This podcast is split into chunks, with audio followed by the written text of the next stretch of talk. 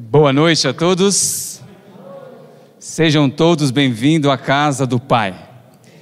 Feliz eu estou por mais uma vez estarmos aqui reunidos para louvar e bendizer o nome do nosso grande Deus. Amém? Muito bem. Abra sua Bíblia em Hebreus capítulo 11, verso 1. Ora, a fé é a certeza de coisas que se esperam, a convicção de fatos que não se veem. Duas perguntas que vou extrair desse verso. Primeira, fé. Quem pode me ajudar aí? O que significa fé? O que, que é fé? Vamos lá. Alguém, se quiser levantar a mão, irmão Edivaldo. Eu queria saber, eu queria que vocês participassem. Eu não gosto de falar sozinho, é a democracia, ok? Então, o que, o que significa, o que significa essa palavra de uma semivogal e uma vogal? O que é fé para você? Muito bem. Então, então é o seguinte, irmãos. O irmão falou que é você subir num prédio e pular, que vai dar tudo certo, amém? Mas você não tem fé? A Bíblia diz que sem fé é impossível agradar a Deus. Porque se temos fé que Deus existe, então isso agrada o coração de Deus. Mas eu queria uma outra definição de um outro participante. O que é fé? Eu creio que você está nos assistindo, está aí mandando no chat, tem um chat aí? Então você está escrevendo aí. E escreva aí o que significa, o que é fé para você. Fé é a vitória. O que mais? Confiança. Para você, Edivaldo, o que é fé? Muito bem, eu falei duas. Primeira, fé. No verso final, de fatos que não se veem. Quando fala que não se veem, quer dizer que a fé pode ser vista? Você pode enxergar a fé, sim ou não? Não. E o ato da fé? Quer ver só? Eu vou melhorar isso aqui. Você consegue você consegue enxergar o vento? Sentir o vento? Muito bem. E o efeito que o vento causa? Muito bem. Você consegue enxergar a eletricidade? Sim ou não? Consegue ou não? Eu estou definindo o que é fé para vocês. Você consegue sentir a energia? O último, vocês conseguem ver o amor? Olha só, conseguem ver o amor? Sentir o amor. Aquela criança no colo da mãe está sentindo o amor. Muitas vezes as pessoas dizem que ama, mas não manifesta o ato do amor. Deus, o autor e consumador da fé, imputou em nós esta fé. E o amor foi manifesto de uma forma maravilhosa. Como é que chama aquela mãe que está segurando a criança? Quer ver só? Eu vou melhorar tudo isso. Você chama Érica? E, sua, e sua filha? Érica, você está me vendo hoje. Você estava aqui ontem? Ok. Então, prazer, Gessi, tudo bem? Está me vendo hoje e conhecendo hoje. Se Deus falasse para você nesta noite, para que você entregasse a sua filha em prol da minha vida. Eu vou morrer, mas se a sua filha morresse no meu lugar, então você faria esse ato de amor por mim? Não, vixe não, irmã. Tá vendo como que a coisa muda? É rapidinho as coisas mudam. Por que, que você não faria por mim esse ato? Não, tudo bem, é sua filha, mas eu. Mas cadê o amor ao próximo? Irmã, eu vou morrer. Aí entra o contexto do que o irmão falou de, Abra... de, de Abraão. E Deus pediu o seu filho, e ele, sem questionar, foi lá e ia imolar o seu filho, mas Deus falou: basta, o anjo, melhor dizendo. Deus proverá todas as. Obrigado, irmão. Eu sei que você não faria isso, tá bom? De maneira nenhuma, né? Jesus te ama, eu também te amo em Cristo Jesus, viu? É a sua filha, né? Ele está olhando para assim, rapaz, nunca vou fazer isso por você, não. Vamos entrar aqui que vocês vão entender bem melhor. Olhar de esperança. Essa semana é uma semana toda especial. Evangelismo. Evangelismo e reavivamento. Olhar de esperança. Como eu posso olhar para um mundo caótico, tenebroso como este, que está numa situação que você não pode nem sair de casa e entrar em qualquer outro lugar sem você usar a máscara, que antigamente não tinha isso. Então olhe com esperança. Evaristo, olha com esperança. Temos que olhar com esperança. Deus tem um olhar de esperança. Cantamos aqui o hino. A esperança é Jesus. Amém, irmãos? Então repita comigo. A esperança é quem? A esperança é Jesus. Não há acaso dentro, perdão, não há acaso destino ou sorte que possa contornar, obstruir ou controlar a firme resolução de uma alma determinada. Ou seja, nós somos pessoas determinadas para um propósito. Quer ver só? Hoje vocês tiveram um propósito de estar aqui. Temos que ter propósitos, metas, objetivos, perspectiva animar-se sempre no Senhor, diante de toda a consequência de tudo que está acontecendo ou dos nossos atos, nós temos que basear-se nesse, nesse capítulo, versículo, capítulo, é, livro, capítulo e versículo. Salmos 37, versículo 5. O que significa entrega o teu caminho ao Senhor e o mais Ele fará. Seja determinado, seja determinada em tudo que você quer fazer e quer alcançar. Por quê? Olha só, o destino é imprevisível. Nada acontece por mero acaso, tudo tem um propósito, irmãos. Olha o verso que eu coloquei lá para vocês, 19, 19 e 21 de Provérbios. Muitos são os planos no coração do ser humano, mas o que prevalece é o que? É o propósito do Senhor. Fazer planos, viajar, casar, namorar e etc. Amém por isso. Quem é que concretiza todas essas coisas? Quem é, irmãos? O Senhor. Destino? É uma pergunta? Não. Coincidência? Não. Propósito de Deus. O caminho para a vida eterna. Eu sou o caminho, a verdade e a vida. João capítulo 14, versículo 6. Nessa noite nós vamos falar sobre algo maravilhoso: destino, percurso. Quando nós estamos para um propósito em nossa vida, muitas vezes nós pensamos como vai ser o meu futuro, pois estamos aqui, como falamos ontem, só de passagem, somos peregrinos. E essa verdade implícita a nós hoje, Jesus falou: ninguém vai ao Pai senão por mim. Ele falou aos discípulos: Eu sou o caminho. E se Jesus é o caminho, olha só o que define o seu destino. Não são suas condições, mas sim as suas decisões. Deixa eu parar um pouquinho nesse slide aqui. Ontem eu falando com a Lohane, com a Letícia e a Jamile, é isso? Irmãos, vocês não presenciaram, vocês tinham ido embora. Como foi maravilhoso. As lágrimas, o coração que estava sendo tocado pelo Espírito Santo. Eu creio que as pessoas também que estavam nos assistindo também, Deus falou com elas, vem falando constantemente. Nunca se usou tanto a mídia, a live etc, como está sendo usado agora. Como a Novo Tempo tem alcançado vidas em lares. A mídia é para ser usada e Deus falou que a ciência ia se multiplicar. Possa ser que esse contexto que eu estou dizendo não é nesse contexto ou sentido, mas a tecnologia está sendo usada para um propósito de salvação para as pessoas. Eu creio que se eu perguntar aqui, alguém vai responder que alguém manda um WhatsApp, manda um verso bíblico, ora com a pessoa através do telefone, como está sendo aqui agora sendo transmitido, outras pessoas que estão em casa, estão bem distantes, estão ouvindo também.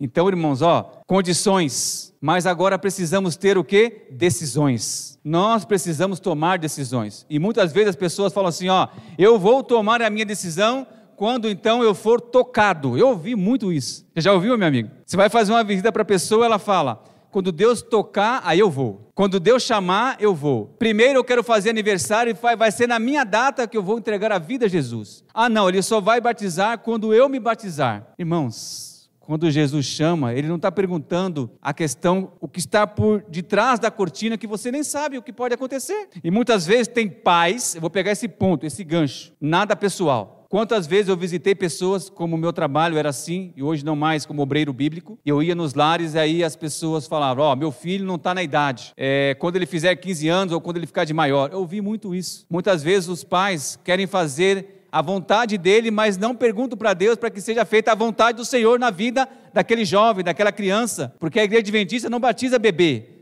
mas a, a, idade de oito anos acima, quando os pais são adventistas, eles já podem então, juntamente com a decisão, com os pais autorizando, eles podem batizar. Eu tenho aqui como exemplo o meu amigo Pedro. Quantos anos você tem, Pedro? Dez anos. E a mãe está aí? Cadê a mãe do Pedro? Não veio? Está aí. Então a mãe do Pedro está ali do lado dele, apoiando ele, trazendo ele à igreja, instruindo ele no caminho que deve andar. É assim que nós temos que fazer com os nossos filhos. Os meus pais assim não fizeram comigo, porque eu não sou é, adventista de berço, mas não vou contar a minha história aqui, como eu me converti. Mas precisamos ouvir a voz de Deus, porque Deus está chamando a cada um de nós, não foi ontem e nem amanhã, é agora. Amém, filhos? Jesus manteve um encontro em massa com as multidões que o seguiam. Quando Cristo passou aqui na terra, ele então lá no monte, ele começou a pregar e falar para aquelas pessoas que estavam sem destino, sem perspectiva, não estavam ouvindo nada relacionado sobre salvação, sobre o reino de Deus. Quantas vezes você vem à igreja, quantas vezes você liga na Novo Tempo lá, ou entra aí na mídia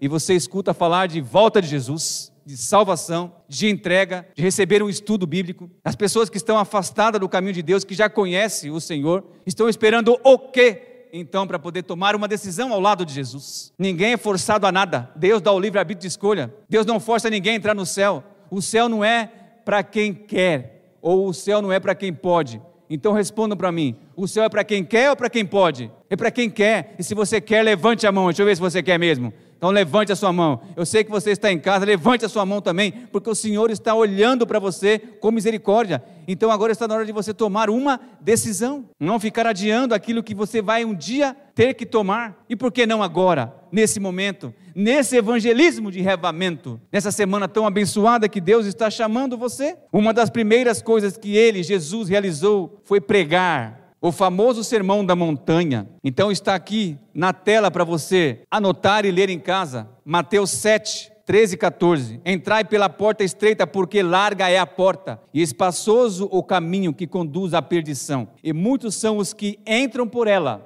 Vou repetir: muitos são que, os que entram por ela, a larga. E porque estreita é a porta e apertado o caminho que leva à vida eterna, e poucos aqui encontro. É fácil, irmão, nós andarmos em estradas largas. Estava vindo agora na rodovia é, Ayrton, Ayrton Senna, né? Tinha uma plaquinha assim, eu olhei, sejam bem-vindos à melhor rodovia do... Já viram isso aí? Nossa, é um tapete. Como ela é espaçosa, tem uma, duas, três, quatro faixas. Aí, se o carro é potente, você vai abusar um pouquinho e você. Mas se fosse estreito, tivesse andar como um atrás do outro, todo mundo quer. É que nem assim o casal na cama, de casal, espaçoso, Aí na cama de solteiro, é apertado. Mas enfim, as pessoas gostam de coisas largas. Espaçoso é o caminho, larga é a porta. Mas Jesus falou: porta estreita e caminho estreito. Vamos ver isso um pouquinho mais para frente. Há aqueles que gostam de passear em ao ar livre, caminhadas. Hoje eu fiz caminhada, mandei mensagem para você, né? Como é gostoso caminhar ao ar livre, que os levam a belos lugares da natureza. Andar pelo caminho estreito, né, muitas vezes eu, eu vou confessar, não é gostoso, não é bom, mas o caminho largo traz mais conforto. Caminhar-se na ignorância e, olha só, ser distraído para o propósito não de salvação, de perdição. Irmãos, é só ligar a mídia, é só ligar aí os meios de comunicação, você vê todo dia. As pessoas querem as coisas fáceis, não querem é, fazer um sacrifício. Tudo que vem fácil vai, vai fácil. E aí, para nós pensarmos que realmente, olha só, para nós pensarmos, olha lá o slide, eu coloquei lá, ó. Muitas pessoas ficam se perguntando qual que é a porta que eu devo entrar. Será que é a espaçosa ou a estreita? E eu coloquei de propósito, porque se você prestar atenção nas duas, nas duas portas, o que, que tem de diferente ali? Hã? Mas tem algo diferente. Pare e pense um pouquinho. Hã? A estreita tá e a larga. Você já conseguiu entender o propósito de Deus que quando ele fala a porta que eu abro ninguém e aquela que eu fecho ninguém? Muitas vezes o inimigo dá uma forcinha. Que passem pela larga e eu dou uma forcinha deixo um pouquinho meio aberta. É assim que nós queremos. É assim como ser humano nós fazemos. É assim que nós nos sentimos muitas vezes, pensando que a larga é o melhor caminho e ainda que está aberta ainda, não precisa nem de você fazer força, é só dar um empurrar um pouquinho. Irmãos, está escancarado. Em João capítulo 10 fala que Jesus é o bom pastor e dá a vida pelas ovelhas, mas o ladrão veio roubar, matar, destruir. Ele não, dá, ele não dá a vida pelas ovelhas. Pense, irmãos, nessa semana, qual é a porta que você quer entrar? O caminho estreito conduz a uma porta estreita. Os caminhos mais estreitos obrigavam o viajante a levar o fardo mais leve. Por quê? Devemos escolher como vamos viver enquanto, nos, enquanto estamos dirigindo a nós a um propósito. Qual que é o propósito? Não é só vir aqui escutar o pregador, seja qual for, ou a pregadora, mas qual que é o meu propósito? Ouvir o que está sendo falado, o que Deus está falando, mas eu estou rumo a um propósito da minha vida, a um destino. O percurso é dolorido, altos e baixos, pedras. O caminho de Deus, eu gosto muito de falar isso, não tem atalho. Não é verdade? Não tem. Ah, eu vou pegar o atalho porque aqui eu chego rápido e etc. O caminho de Deus não tem, nem esquerda e nem direita. Ele falou para Josué isso. Medite nesse livro dia e noite. Pode ler lá, Josué capítulo 1. E faça tudo conforme está escrito nesse livro. E ensina ao povo conforme está escrito nesse livro. Ensina o caminho que se deve andar. Quanto mais largo o caminho, mais leve e fácil é a carga. É verdade. Esse mundo exige de cada um de nós diariamente mais do que imaginamos em troca, ele nos empresta um lugar em um, olha só, pedestal de areia movediça, chamado sucesso. Olha o engano como ser humano nós temos em nós. Eu me coloco nisso. ser bem-sucedido, ter sucesso. E não é vanglória de cada um de nós você ter sucesso naquilo que você faz. Faça bem feito, faça com amor, com dedicação, faça com a certeza que o Senhor está se agradando daquilo que você está fazendo, para que você seja exaltado, mas exalte a Deus primeiro. Como cristão, eu estou dizendo, porque as pessoas aí fora, eles fazem o sucesso deles. Eu não vou mencionar nome de nenhum, de nenhuma estrela aqui do mundo, mas quantas pessoas estão perdendo a vida, ainda que jovem. Esses dias faleceu um jovem, não vou dizer o nome dele. Que morte triste e horrenda foi aquela. Irmãos, Deus, Ele tem planos para cada um de nós, amém? Mas o inimigo quer fazer o papel dele de tirar de nós essa bênção, que é o quê? Que é a maravilha do céu. 1 João 2,16, 15 16 diz o seguinte: Não ameis o mundo, nem o que no mundo há. Se alguém ama o mundo, o amor do Pai não está nele, porque tudo que há no mundo, aí vem a palavrinha, a concupiscência da carne, a, a, concupiscência dos olhos, soberba da vida, não é de Deus, mas é do mundo. A Bíblia diz em Romanos que aquele que está na carne não pode agradar a Deus. Fazer a vontade do Pai, do Espírito Santo, deixar o Espírito Santo de Deus guiar a nossa vida. Irmãos, nunca se espelhe em nenhum ser humano, nenhum ser humano. Em tudo que nós estamos falando é através da palavra do Senhor. A palavra sendo pregada e dita como ela é, aí você vai ver que realmente Deus está falando com você. Deus está te chamando. O pregador ele usa a Bíblia. A mensagem é cristocêntrica, nunca pode ser uma mensagem Cristo do lado. Ele tem que estar sempre ao centro e ele é mencionado do, do princípio, meio e fim em sua mensagem, porque é ele quem faz a obra salvífica. Mas o pregador é o preleitor dessa mensagem bendita, que primeiro veio a mim e chega até você, chega a cada um de nós. Caminham, correm e se desgastam em prazeres momentâneos. E olha o que está escrito ali, ó: prazeres momentâneos podem nos roubar bênçãos duradouras. Gravem isso, pense nisso. Prazeres momentâneos, prazeres efêmeros, aquela questão que, aquela questão que você faz e enche o ego, enche o prazer carnal, enche o momento e depois o inimigo dá risada. E assim aconteceu no Éden. E tem bênção ou bênçãos reservadas, duradoura, eterna para cada um daqueles. Olha o que diz aqui em 1 João: Porque este é o amor de Deus que guardemos os seus mandamentos e os seus mandamentos não são penosos, pesados, perdão, porque todo o que é nascido de Deus vence o mundo. E esta é a vitória. Aí falaram da vitória aí, ó, que vence o mundo. A nossa tá aí, ó. Quem falou da vitória aí, essa é a grande fé estabelecida a nós, vencer, ter fé. Um nome que percorre um caminho estreito de um trânsito mais difícil, mas leva uma mochila com o amor de Deus em sua lealdade incondicional ao Senhor, está aí, ó. Porém, outra pessoa vai por outro caminho, confortável, caminho largo, mas leva em suas costas um fardo cheio de preconceitos, ressentimentos, ambição, que mais? Deslealdade, que mais? Superficialidade ou algo superficial, dúvidas e muitas vezes, ó, nem é atendida. Ou seja, olha só, a escolha, olha só, a escolha relativa ao destino de cada um de nós está nas nossas mãos. E eu falei ontem para Jamile, para Lohane, viu Pedro? A nossa decisão está nas nossas mãos. Viu Fernanda? Viu meu amigo? Está nas nossas mãos a decisão, porque Deus já fez o que tinha que ser feito, mas ele nos ajuda ainda a tomar a decisão certa. E tome a decisão certa, porque a decisão certa, ela vai o quê? Perdurar para a vida inteira não devemos temer andar pelo caminho estreito. Olha só, não tema andar por esse caminho estreito, pois sabemos a direção em que ele está nos levando. E sabe para onde que é? Para onde que é, irmãos? Para o céu. Ontem eu perguntei, vocês levantaram a mão. Quem quer ir para o céu? Todos querem ir para o céu. Mas para chegar no céu tem uma longa jornada, uma longa viagem que começa não indo, mas aqui na terra. Tem que passar pela porta estreita, andar pelo caminho estreito. Muito bem, obrigado. As provas na vida cristã não são o quê? O quê? Raras, mas não devem ser, não temem, não temam, irmãos. Não devem ser temidas. Confia no Senhor. Você quer ir por esse caminho estreito? É a pergunta. Os fardos do passado devem ficar para trás, aos pés de Jesus. Por quê, irmãos? Porque não caminhe sem rumo. A pior coisa é você levantar pela manhã e dizer: hoje qual que será o meu destino? Qual que será o meu rumo? Hoje eu não sei nem para onde eu vou. Amanhã tem alguém que vai procurar emprego? Deus vai abrir a porta, creia, tenha fé. Ore e faça a sua parte. Ah, Senhor, amanhã eu vou ao médico que tem ali a receber um exame, confia no Senhor, ainda que seja um exame que você vai ficar ainda cabisbaixo, mas o Senhor está no controle, Ele reverte o quadro de cada situação. Ah, Senhor, estou brigado com a minha esposa, faça a paz. Olha lá, a Fernanda e o esposo já falou, falaram que um ama o outro. Quando chegar em casa, amor, você falou que me ama, é ama mesmo? Então vai lavar a louça. Nunca caminhe sem rumo. Nunca faça algo sem Deus. Quem falou isso? Sem Jesus. Quer ver só? Vou pegar um outro casal aqui. Ó. Ontem eu brinquei com vocês dois, né? Vocês estão namorando, certo? Até brinquei com eles ontem que eles estavam enrolando, né? Deixa eu só lembrar o seu nome, filha. É o Bruno e a, a Bárbara. Qual que é o propósito desse namoro? Noivado, casamento, matrimônio, bênção dos filhos. Tem que ter perspectiva,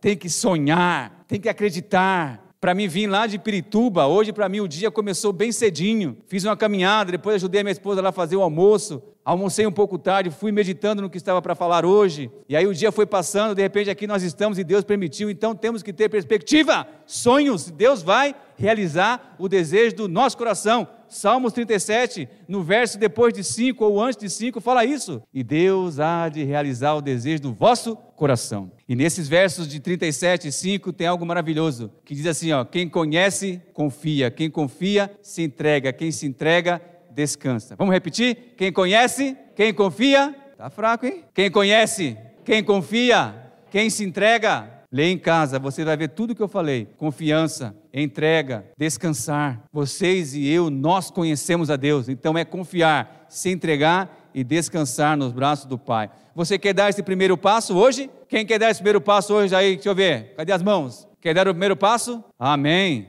Baixou a mão? Eu falei o primeiro passo, ninguém deu o primeiro passo, só levantou a mão. Entre pela porta estreita, caminhe pelo caminho estreito, rumo à vida e vida eterna. Alguma vez você viu a ansiedade, olha só que interessante isso, ser a solução dos seus problemas? Ah, eu estou ansioso. Então a ansiedade não vai resolver o problema. Como é que então resol... vamos resolver o problema se não ter a ansiedade? O ser humano é ansioso, é ansioso. Quer ver só? Ô Bárbara, você está ansiosa para casar? Claro que tá, respondeu. O Edivaldo me ligou um dia lá em casa, eu até fiquei assim surpreso, Elito, né? Ele nunca me ligou. Gessi, é o seguinte, tem um desafio para você. Falei, rapaz, o que, que é? Ó, oh, é pegar ou largar, dia 5, dia 6, vim pregar aqui no IP. Você quer ou não quer? Aí eu olhei para o lado, minha esposa estava ouvindo e falou assim: no IP, onde é isso? Já viu a árvore IP? Quem já viu uma árvore IP? E o que, que a árvore IP mostra de beleza? E quem é que faz o colorido do IP? Quem falou que foi Deus? Não é você que plantou? Irmãos, olha só o que Deus quer nos dizer. A ansiedade, quando ele me convidou, eu fiquei um pouco ansioso. E aqui nós já estamos terminando o segundo dia do início da semana de evangelismo. Amém, irmãos? É assim mesmo, você fica ansioso, mas passa. A ansiedade passa, mas não fique preocupado com a ansiedade, porque senão também ela mata também. É verdade, mas não mata não, tá? Deus pode e quer nos ensinar a cuidar daquilo que está em nossas mãos. Olha só, agora é deixar com Ele, Jesus, aquilo que está no futuro. O futuro pertence a Deus. Hoje Deus quer mudar a sua vida completamente. Creia nisso. Você é muito especial para a pessoa de Jesus. Deus tem um lindo plano para a sua vida. Ele quer conduzir seus planos a partir de agora. A partir de agora, Deus quer conduzir os planos da sua vida. Qual é o plano que vocês têm? É terminar o culto e você vai embora e não volte mais. É terminar o evangelismo e que não tenha mais evangelismo, mas não chame o Gessi. Qual que é nesse momento, o plano que você quer colocar nas mãos de Deus? Será que você tem um plano que você quer colocar nas mãos de Deus? Será que você tem um plano assim tão lindo que ainda não concretizou-se esse plano? Será que é comprar um carro? Ontem eu disse para vocês que eu ia trazer um presente. É simples, simbólico. Mas eu lancei o desafio. Ninguém gosta de desafio ou ser desafiado. Eu falei para vocês meditarem no livro de Daniel, capítulo 9, e achar lá um momento de intercessão que ele fez pelo povo. Quem achou, levante a mão aí. Você leu? Mais baixo um pouquinho, por favor. Daniel capítulo 9. Não é para você achar, não, Mateus. Não vem que você não vai ganhar o brinde, não. Eu falei ontem, se vocês lessem o capítulo 9, vocês iam encontrar uma bênção de um homem que tinha o hábito de orar de manhã, durante todo o dia, à tarde. Daniel deixou o exemplo para nós de clamar, suplicar. Imagine você entrar dentro de uma de um buraco que tem leão ou leões lá. E se você não clamar, o leão pode te engolir. Ou você ser jogado em uma fornalha e de repente Jesus entra na fornalha, ele entra naquele buraco, ele fecha a boca do leão, ele não permite que nenhum fio da sua cabeça venha a ser chamuscado pelo fogo. Aconteceu com os hebreus, aconteceu com Daniel, acontece com você e comigo também. Olha lá o meu irmão Evaristo, a sua esposa contou um pouquinho da sua história antes de você chegar. Vocês estavam viajando e de repente ele apagou-se, mas ele está aqui hoje para a honra e glória de Deus, irmãos. Qual que é o seu sonho? Qual que é a perspectiva que você tem ainda para este ano, que está já praticamente no meio? Daniel fez uma oração intercessória. Você achou, quer levar para casa o presente que eu trouxe? Então eu vou deixar para o final, tá? Mas abra a sua Bíblia se você quiser abrir. Eu vou parar o sermão ali que está quase finalizando. Mas olha o que, que Daniel fez no capítulo 9, no versículo 17. Daniel intercedeu pelo povo. O povo estava idólatra, rebelde. E ele pediu misericórdia para com o Pai, para com aquele povo. Agora, pois, ó Deus nosso, olha, irmãos, essa oração. Capítulo 9, versículo 17. Leia em casa, medite nisso. Quando você não tiver assim como ler a Bíblia e não quiser ler a Bíblia e não quiser orar, olha o que diz aqui, ó. Vocês vão ver que coisa maravilhosa. 17, capítulo 9 de Daniel. Ora, pois, ó Deus nosso, ouve a nossa oração. Ouve a oração do teu servo e as tuas súplicas, e as suas súplicas. E sobre o teu santuário assolado faça resplandecer o teu rosto por amor do Senhor. Olha o 18. Incline, ó Deus meu, Olha o que Daniel pediu para que Deus inclinasse o ouvido dele para ele ouvir a sua oração. Abre os olhos e olha para a nossa desolação e para a cidade que é chamada pelo teu nome, porque não lançamos as nossas súplicas perante a tua face, fiados em nossas justiças, mas em tuas muitas misericórdias. Olha o 19. Olha agora vem a parte extraordinária. Leia isso, irmãos. Confia no Senhor. Deixa Deus dirigir o destino para que você chegue no futuro da vida eterna. Ó Senhor, ouve, ó Senhor, perdoa, ó Senhor, atende-nos e age. Não te retardes por amor de ti mesmo, ó Deus meu, porque a tua cidade e o teu povo são chamados pelo teu nome. Quando ele fez a oração e terminou, olha a resposta agora aqui no versículo 20. Falava eu ainda e orava e confessava o, pe o meu pecado e o pecado do meu povo, e lançava a minha súplica perante a face de Deus, meu Deus, pelo Monte Santo de meu Deus. Aí vem agora o versículo 23. No princípio das tuas súplicas saiu a ordem, e eu vim para te declarar que você é muito amado. Amém, irmãos? Deixa eu falar aqui de um jeitinho bem especial. Fernanda, Lorinaldo, é Lorinaldo mesmo. Pedro, Jamile, Lohane, Letícia, Nailde, Lucas, José, Aline, aqueles que estão nos assistindo também. Deixa eu falar de um jeitinho todo especial, assim como Deus falou, numa voz mansa e suave. Você é muito amado aos olhos de Deus. Deus te ama. Ele não olha para mim, para você, para cada um de nós, irmão volta, dos atos que cometemos, do pecado que eu cometi hoje. Ele vem com amor e misericórdia e nos abraça. E vocês vão ver isso no final, porque ontem eu contei a história da irmã da irmã? Da irmã Rosana. E eu não falei ontem o que aconteceu com o esposo, que eu queria dizer hoje. Porque o esposo dela foi o empecilho dela, porque se ela não tivesse tomado a decisão por ela própria, porque a salvação é individual. A salvação é individual. E tem muitas pessoas que muitas vezes são usadas pelo inimigo para impedir a pessoa de tomar uma decisão. Pode ser até mesmo a pessoa de pertinho. Pode ser um pai, uma mãe, um irmão, uma tia. Já aconteceu isso? Já ouviram isso, sim ou não? Isso é verdade ou é mentira? O inimigo usa mesmo as pessoas, as coisas, para nos impedir ou nos afastar do caminho estreito, da porta estreita. Ande no caminho largo. O esposo dela não queria que ela tomasse a decisão. Lembra o que eu contei? E quem não veio ontem perdeu. O esposo dela, depois de umas três, quase três semanas depois, ele veio a falecer. Ele faleceu. Mas ela, eu mostrei a foto ontem, ela foi determinada. Ela falou, irmão, vai embora porque ele realmente vai fazer. E ele foi buscar a faca, eu não sei o que ele foi buscar. Mas quando ele voltou, ele só viu só o rastro, porque ele não estava mais lá. Mas ela foi e tomou a decisão dela. E quem crer, lembre-se disso que eu vou dizer, Marcos 16, 16. Quem crer e for batizado será o quê? Quem crer e for batizado será salvo. Aqui está o Rio Jordão. Hoje ele está seco, sem água. Mas sábado, aqui vai ter água. Vamos orar pelo pastor Nicolete também. Pastor Nicolete, se o senhor está nos assistindo, nós estamos orando pelo senhor, viu? Deus vai restaurar a sua saúde. O senhor, o senhor é o ministro do Evangelho. Um abraço, viu? Deus te abençoe. Aqui está o Rio Jordão. Quem crer e for batizado será salvo. Se você está nos assistindo, eu creio que está.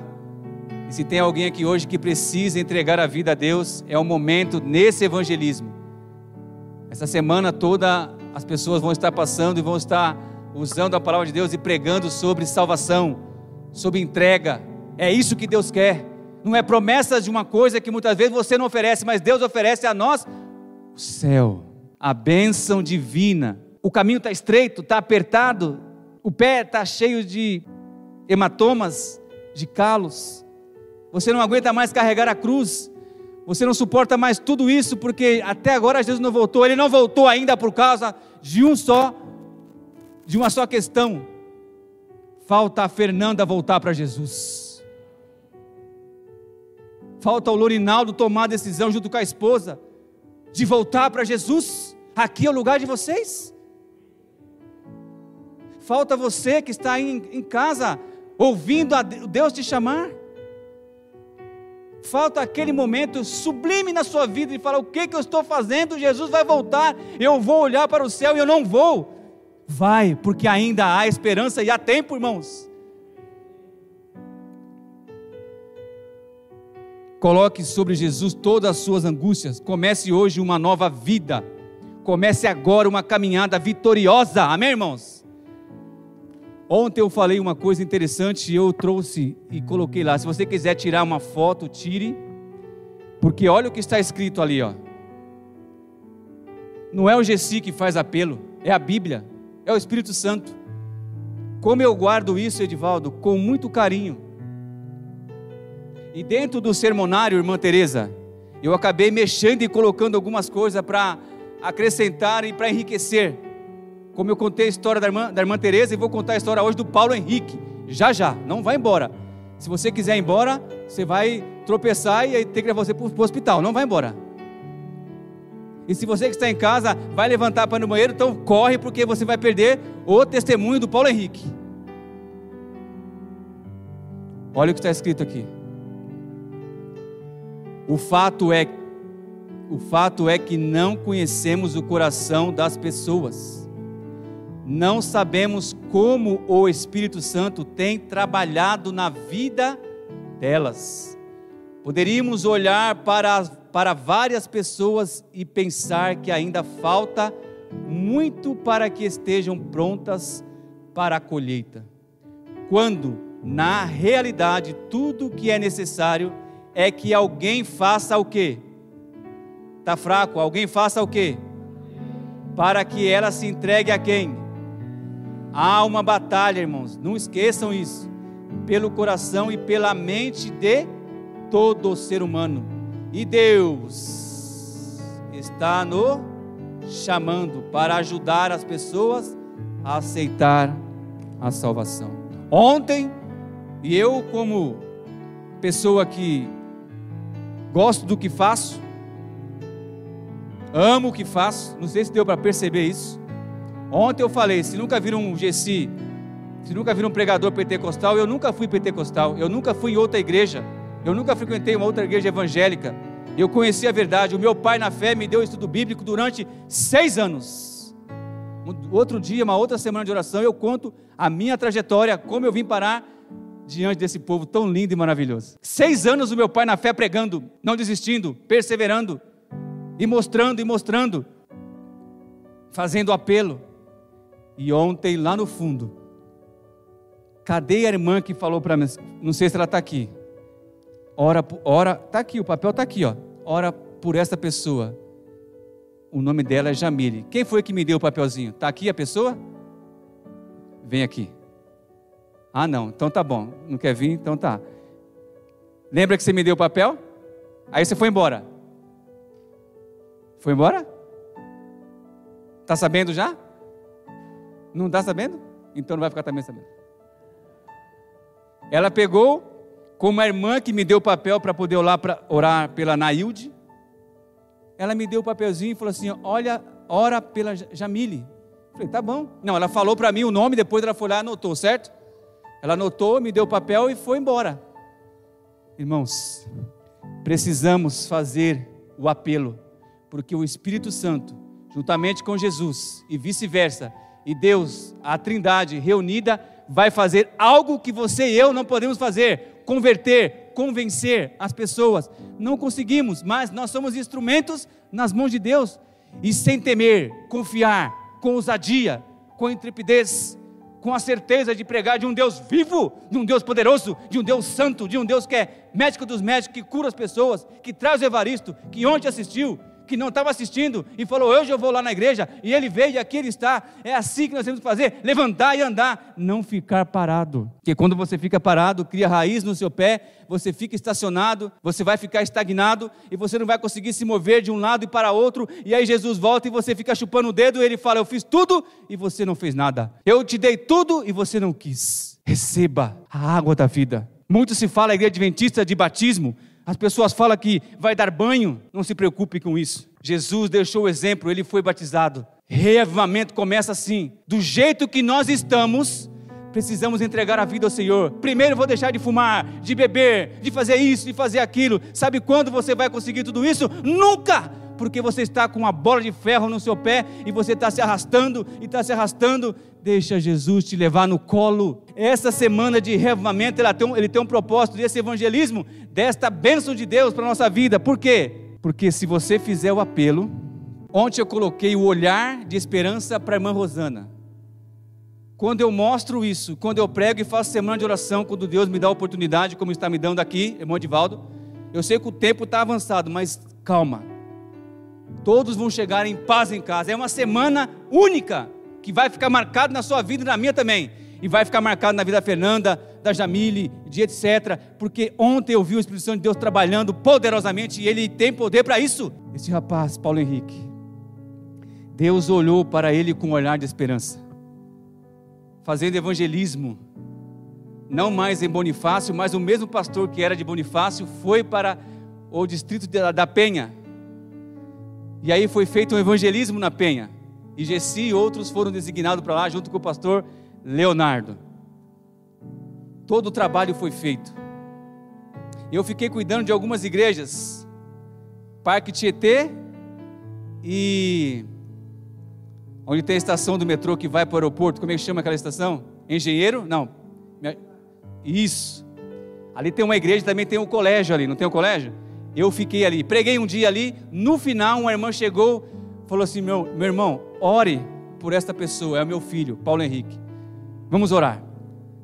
O ancião me ligou e falou: Gessi, a mãe pediu para que nós visitássemos o seu filho, o Paulo Henrique, que ela falou.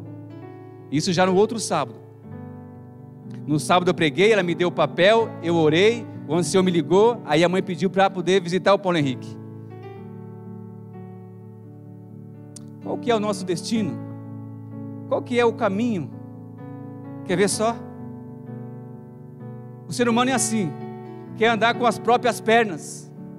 Hoje, na minha caminhada, durante o dia, eu vi o pai ensinando a criança, a filha, a andar de bicicleta. Ele, todo cuidado que estava aprendendo ali, e aí de repente a menina quase caiu, ele foi lá e segurou. Ele estava ensinando a, a filha a andar de bicicleta, e com cuidado para não cair e se machucar. Deus é assim também. A gente quer tomar o rumo da vida e Deus vai cuidando. Se a gente cai, Ele passa metiolate. Lembra do metiolate? Quem está com machucado é que eu vou passar. Ninguém quer, né? Doía bastante, né? O Paulo Henrique estava na casa dele lá, sem saber que a gente ia lá. Chegou à tarde. Chegou à tarde do sábado. Eu conversei com o ancianato. O irmão falou assim: Eu vou com você. Peguei meu poisé e lá fomos nós. Quando eu cheguei na casa, e o obreiro é assim: no sábado, quando eu trabalhava, hoje, como obreiro, hoje não trabalho mais, mas assim, saía de manhã, tomava o de jejum, e aí pregava em uma igreja, e ficava o dia todo fazendo visita, visitação à tarde, e chegava em casa lá para as 8, 9 horas da noite. Isso no sábado já, chegando à noite em casa. Esse era o trabalho. Trabalho digno, trabalho maravilhoso que eu amava e amo muito ainda. ainda. E quando eu cheguei na casa da irmã, que é a mãe do Paulo Henrique, na sala, um apartamento térreo, tinha uma mesinha no canto, Irmãos, pensa, tinha suco de laranja, tinha maçã, tinha bolo. Tá dando fome aí? Tinha tanta coisa gostosa. Aí eu falei assim pro irmão, falei, rapaz, é tudo pra gente isso aí? Ela falou assim, eu fiz com carinho para vocês. Quando nós terminarmos a nossa reunião aqui, eu gostaria que vocês pudessem então desfrutar. Eu fiz para vocês. E quando eu entrei e sentei naquele sofá, falei, Senhor, não dá tempo de eu contar todas as experiências que eu tive durante todos esses anos que eu trabalhei no evangelismo, na pregação do evangelho. E ontem aquela experiência que eu tive lá no fundo, não me mandaram a foto ainda, porque aonde eu for eu vou me mandar, eu vou falar daquela, daquele acontecimento que teve lá no fundo da igreja. Quando então eu perguntei para a irmã, falei, irmã, cadê o Paulo Henrique? Paulo Henrique, vem filho, o pastor quer falar com você. E nós como obreiro bíblico, as pessoas chamam a nós de pastores, de pastor, e cada um de nós somos pastores, viu? Tem o pastor Nicolete, que se formou, fez teologia, e todos os pastores. Eu não fiz teologia. Eu não estudei na faculdade adventista para me tornar um teólogo, para ter aí o curso acadêmico e ser um pastor. Mas muitas pessoas me chamam, chamavam pastor Gessi. E o Paulo Henrique agora abre a porta do quarto e lá vem ele. Com uma bengala, com muita dificuldade, ele vem andando. Quando olha aquela cena, o meu coração já entra em um momento de Senhor, por que o Senhor me trouxe aqui? Me perguntando, o que que eu vou falar para este homem? O que que o Senhor quer agora que eu fale para o Paulo Henrique? Pai, que situação é essa? Irmãos, não dá tempo de eu contar todas as histórias que nós passamos aí nesse meu trabalho. Mas ontem eu contei uma e hoje eu estou contando outra. Mas eu quero contar um dia a sua história. A história do Pedro, da Fernanda, do esposo, das meninas, da Nailde. E a sua também que está em casa nos assistindo. Porque a nossa história está sendo relatada no livro da vida. Amém, irmãos? Na nossa biografia. O anjo relator tem o maior prazer de relatar a nossa história aqui na terra. Sabe por quê? O Paulo Henrique era como a Fernanda, filho pródigo, se afastou, saiu do caminho, o redil do Senhor, ele foi agora curtir o mundo. E quando eu vi aquele homem vindo com uma bengala, ele tinha uma faixa na cabeça e uma sonda que vinha no nariz. Mas Gessi, não se deve contar isso. O milagre não se explica, se aceita. Você, eu, nós somos um milagre vivo. E a igreja adventista do sétimo dia, ela é um milagre em nossa vida. E tem milagres, você é um milagre. E o Paulo Henrique foi o olhar de esperança de Deus para aquele momento da sua vida. Quando ele chegou pertinho de mim, irmãos, eu vou dizer com o maior carinho e respeito. Sabe o que, que nós somos? A Bíblia fala que nós somos pó. Pega um pedaço de carne, coloca esse pedaço de carne fora do refrigerador e deixa lá uma, duas, três semanas, ou quantos dias, quantas horas. O que, que vai acontecer com esse pedaço de carne? Se pudesse todos os jovens da igreja aqui de pé estar aqui hoje, ou todos os jovens que estão nos assistindo, pense no que eu vou falar aqui e o que eu vou mostrar também. O que aconteceu com esse rapaz, que muitas vezes nós queremos seguir o próprio caminho, o próprio destino.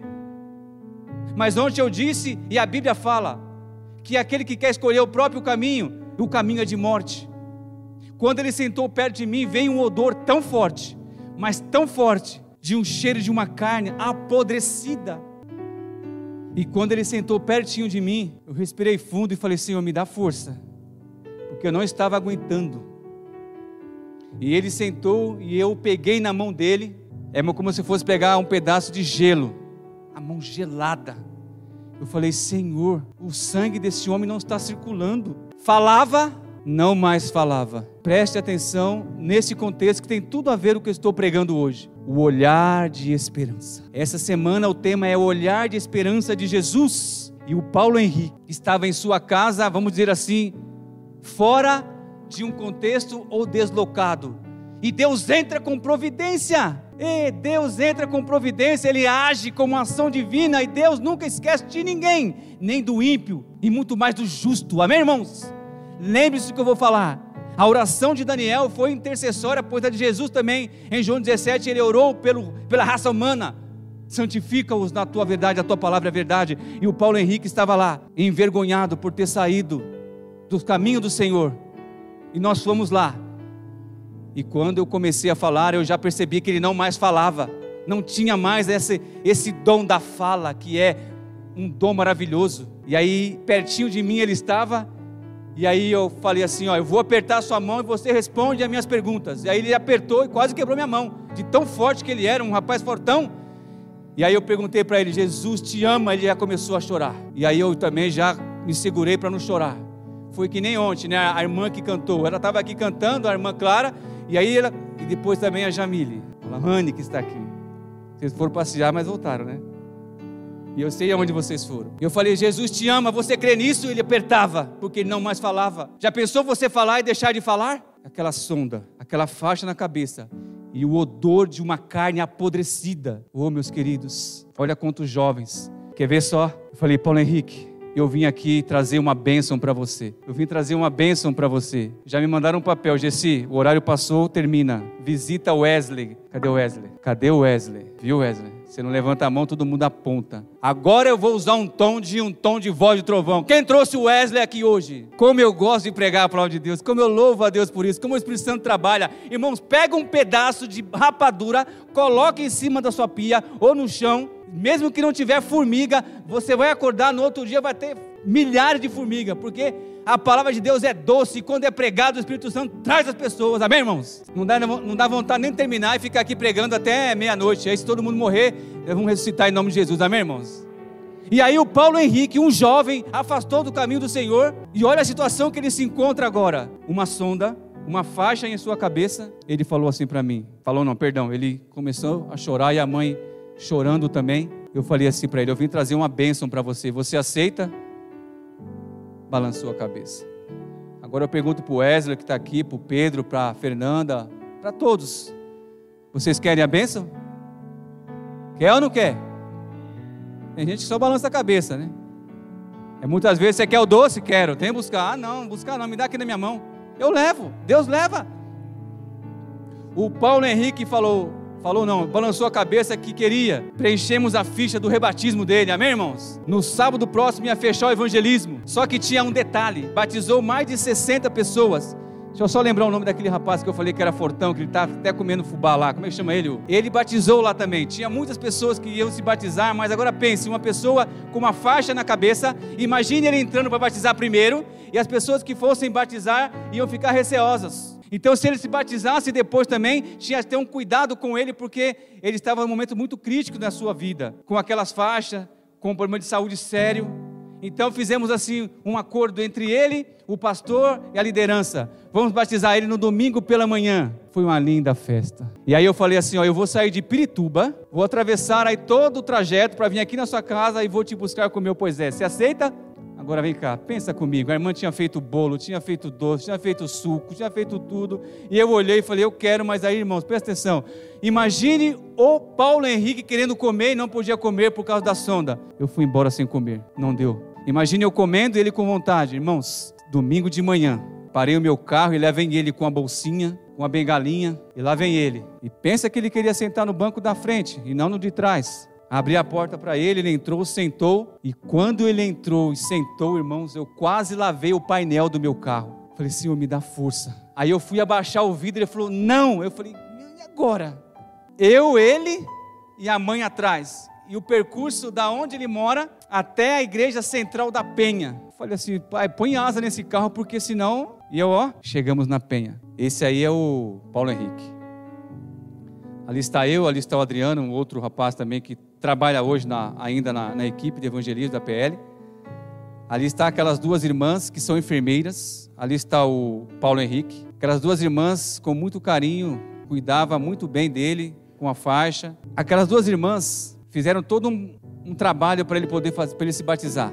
Ele entrou no tanque e ali foi um momento que, com muito, não, foi, não era pastor colocou a luva com todo cuidado. Fico emocionado, irmãos, de ver essa foto. Mas a, emoção maior é a causa de tudo o que trouxe ele a ficar dessa forma. Vocês vão ficar estarrecidos que o que o inimigo faz. Jovens, olha quantos jovens bonitos.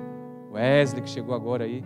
Ele foi batizado. Ali é o momento que o pastor, ele está sentado numa cadeira ali, muito debilitado. Depois o pastor chegou comigo, conversando comigo, falou assim: o odor estava muito forte. Ali foi um momento já para ver que a igreja estava vazia, mas tinha muitas pessoas, tá? Teve um, um de jejum muito, muito bonito lá no final. Foi feita a entrega dos, do certificado. Batizou mais de 60 pessoas. Amém, irmãos? Mas para todo cuidado, o tanque foi esvaziado, a água estava limpa. Para não ter nenhum, não ter nenhum um, um despreparo, vamos dizer assim, para que ele não viesse a ter danos para infeccionar o seu machucado. Recebeu ali o certificado. Ali, aquele jovenzinho é filho dele. A mãe ali, ele ali do meu lado e as duas irmãs que eu falei, e o outro rapaz ali, deixa eu ver, é um um membro da igreja, lá da Penha. Feliz ele ficou. Aí tinha o, o de jejum, ele foi embora porque, como ele não poderia comer, estava se alimentando pela sonda, aí ele foi embora. Aí eu cheguei e conversei com a irmã no mesmo sábado que eu visitei, eu chamei ela de canto e falei: "Irmã, o que aconteceu com ele? Por que, que ele está com esse câncer na boca?" E ela me contou. Quando ele batizou, esse rapaz aqui, ó, o Adriano, ficou aqui, foi o momento que ele estava sendo preparado para poder entrar no tanque. Essas duas irmãs, quando molhou então a faixa, tinha que se tirar a faixa molhada para poder fazer um outro curativo, certo? O Adriano, meio curioso, e, e o ser humano é curioso. Ele falou: Gessi, eu vou ver o que tem por detrás dessa faixa. Ele ficou na porta e tinha um, a porta do quarto, de um, desse quartinho aqui, dava uma diagonal que eu conseguia ver o Adriano em pé. Quando, ela. Quando ele foi levado na mesma sala para poder fazer uma nova, um novo curativo, pois elas tiraram. Ele saiu chorando e quase ele também acabou vomitando, vamos dizer assim, que não é um palavrão, tá? Ele falou: Gessi, eu nunca vi nada terrível. Essa parte aqui não tinha mais do Paulo Henrique, estava toda comida, estava apodrecendo. Ele não tinha mais essa parte aqui, ó, sabe? Aqui de baixo não tinha mais, um câncer de boca. Se você reparar bem, tá, o lábio, os lábios dele tá bem assim inchado, né? Ele não, ele não se alimentava mais. E eu perguntei para ela o que ocasionou o câncer na boca dela, e ela me contou. Vocês têm ideia do que pode ter acontecido com ele? Olha, jovens, vocês que estão nos assistindo aí, o inimigo está trabalhando velozmente. Olha o que, que ele usou. Ele usou o tal de narguile, usou muita droga, depois foi para o narguile, aquele pito, vou dizer assim, aquele negócio que fica de boca em boca, ele pegou um câncer de boca. Eu estou contando isso porque a mãe dele falou assim: conte o testemunho do meu filho. Ele batizou no dia 7 de fevereiro de 2018, no dia 27 do mesmo mês, Deus o recolheu. Ele veio a falecer. Olhar de esperança. O Mateus vai cantar uma mensagem para a honra e glória de Deus. E essa mensagem que ele vai cantar, eu não sei qual é, qual é, mas eu creio que essa mensagem vai tocar o seu coração como uma mensagem foi pregada e o testemunho do nosso irmão Paulo Henrique que descansa no Senhor. Se você conhece algum jovem que está nesse contexto usando esse narguile, converse com ele, traga ele sábado para o fechamento dessa semana de evangelismo. Ainda há oportunidade, porque o Paulo Henrique teve o olhar de Deus e ainda em vida ele pôde voltar para os braços do Pai. Amém, irmãos? Eu quero orar com você e por você. Muito bem. Oração final. Feche os olhos. Sinta Deus falando ao seu coração. Soberano e eterno Deus, que está essa família que mora em Tu. A avó, com certeza, tem orado pela família dela. Um povo que conhece a Tua palavra. As pessoas conhecem, Pai, a Bíblia. As pessoas conhecem sobre o sacrifício de Jesus, seu filho. As pessoas conhecem, sabem que o grande momento está para acontecer sobre a volta de Jesus. Quero entregar em tuas mãos essa família, assim como o Senhor os trouxe até São Paulo, que os leve também até Itu. Que eles possam fazer bom proveito desse livro, que em meio à crise há esperança. Abençoe Wesley, que ele tome a decisão juntamente com a sua família, com as suas irmãs, que ele sinta o toque do Espírito Santo o chamando para fazer parte desse redil, como foi cantado pelo Mateus, o aprisco do Senhor. Ainda há muitas ovelhas fora do aprisco. A Fernanda, o Loriano, o seu esposo, eles vieram. Olha que bênção, Pai, essa semana. Seja com cada pregador ou a pessoa que vai estar administrando a partir de amanhã até sexta. E no sábado, vamos findar com chave de ouro uma grande festa para a honra e glória do Senhor, Pai. Leve-nos para casa. Ao chegar em casa, dê a nós um bom sono reparador.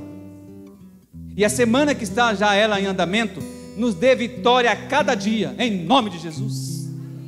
Abençoe a liderança desta igreja, o seu pastor, Agnaldo Nicoletti, que está com um problema de saúde, eu não sei o que é, mas o senhor sabe, mas restaure a saúde dele, seja com o pastor Anderson, seja, Senhor, com todo o ministério da mulher, envolvido no comprometimento da missão dessa semana, aonde o tema é o olhar de esperança.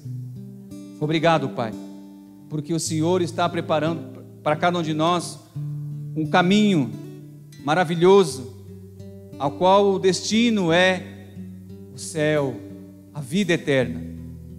Aqueles que estão nos assistindo, Pai, através do Facebook, YouTube, que estão em casa, abençoe eles ricamente no nome santo de Jesus. E se tem alguém que está nos assistindo e ouvindo esta mensagem, toque ao coração deles, Pai, para que eles rendam ao Senhor e venham participar conosco desse culto presencial que, ao, que aos poucos está voltando para a honra e tua glória, com todo o, o respeito e o protocolo da restrição, do cuidado diante desse vírus, que o Senhor sabe quem é, não podemos ver, mas o Senhor está nos protegendo e obrigado. E aqueles que partiram por causa do mesmo vírus que estamos falando, conforte os corações lutados e dê a nós a certeza de que nessa guerra biológica o vencedor é o teu povo, porque nós estamos do teu lado e o Senhor está conosco. Que cada pessoa que está ouvindo esta mensagem, que tome a decisão ao lado do Senhor, que não demore mais que se renda ao Senhor e que essa semana de evangelismo fique marcada na vida de muitos. Obrigado por ter conhecido Paulo Henrique, que hoje descansa no Senhor em tempo oportuno e um olhar de esperança para ele, ele aceitou o Senhor. Como a irmã Rosana, como muitos que ainda estão precisando de voltar, e que volte em tempo oportuno, pois nós louvamos o teu ser, nós te adoramos, nós te respeitamos, nós estamos sendo seguidos, estamos sendo orientados pela tua palavra, pelo Espírito Santo, de não desistir, perseverar até o fim, para nós recebermos a coroa da vida. E como coral de vozes, agora nós queremos finalizar, assim como ontem, a oração modelo do Pai Nosso. Abençoe a Lohane, a Letícia, a Jamile, o Pedro, a Nailde e muitos outros. Que o Espírito Santo incomode eles e aqueles que já se decidiram, não desistam. Pai nosso que estás nos céus, santificado seja o teu nome, venha o teu reino e seja feita a tua vontade, assim na terra como ela é feita nos céus. O pão nosso de cada dia nos dai hoje.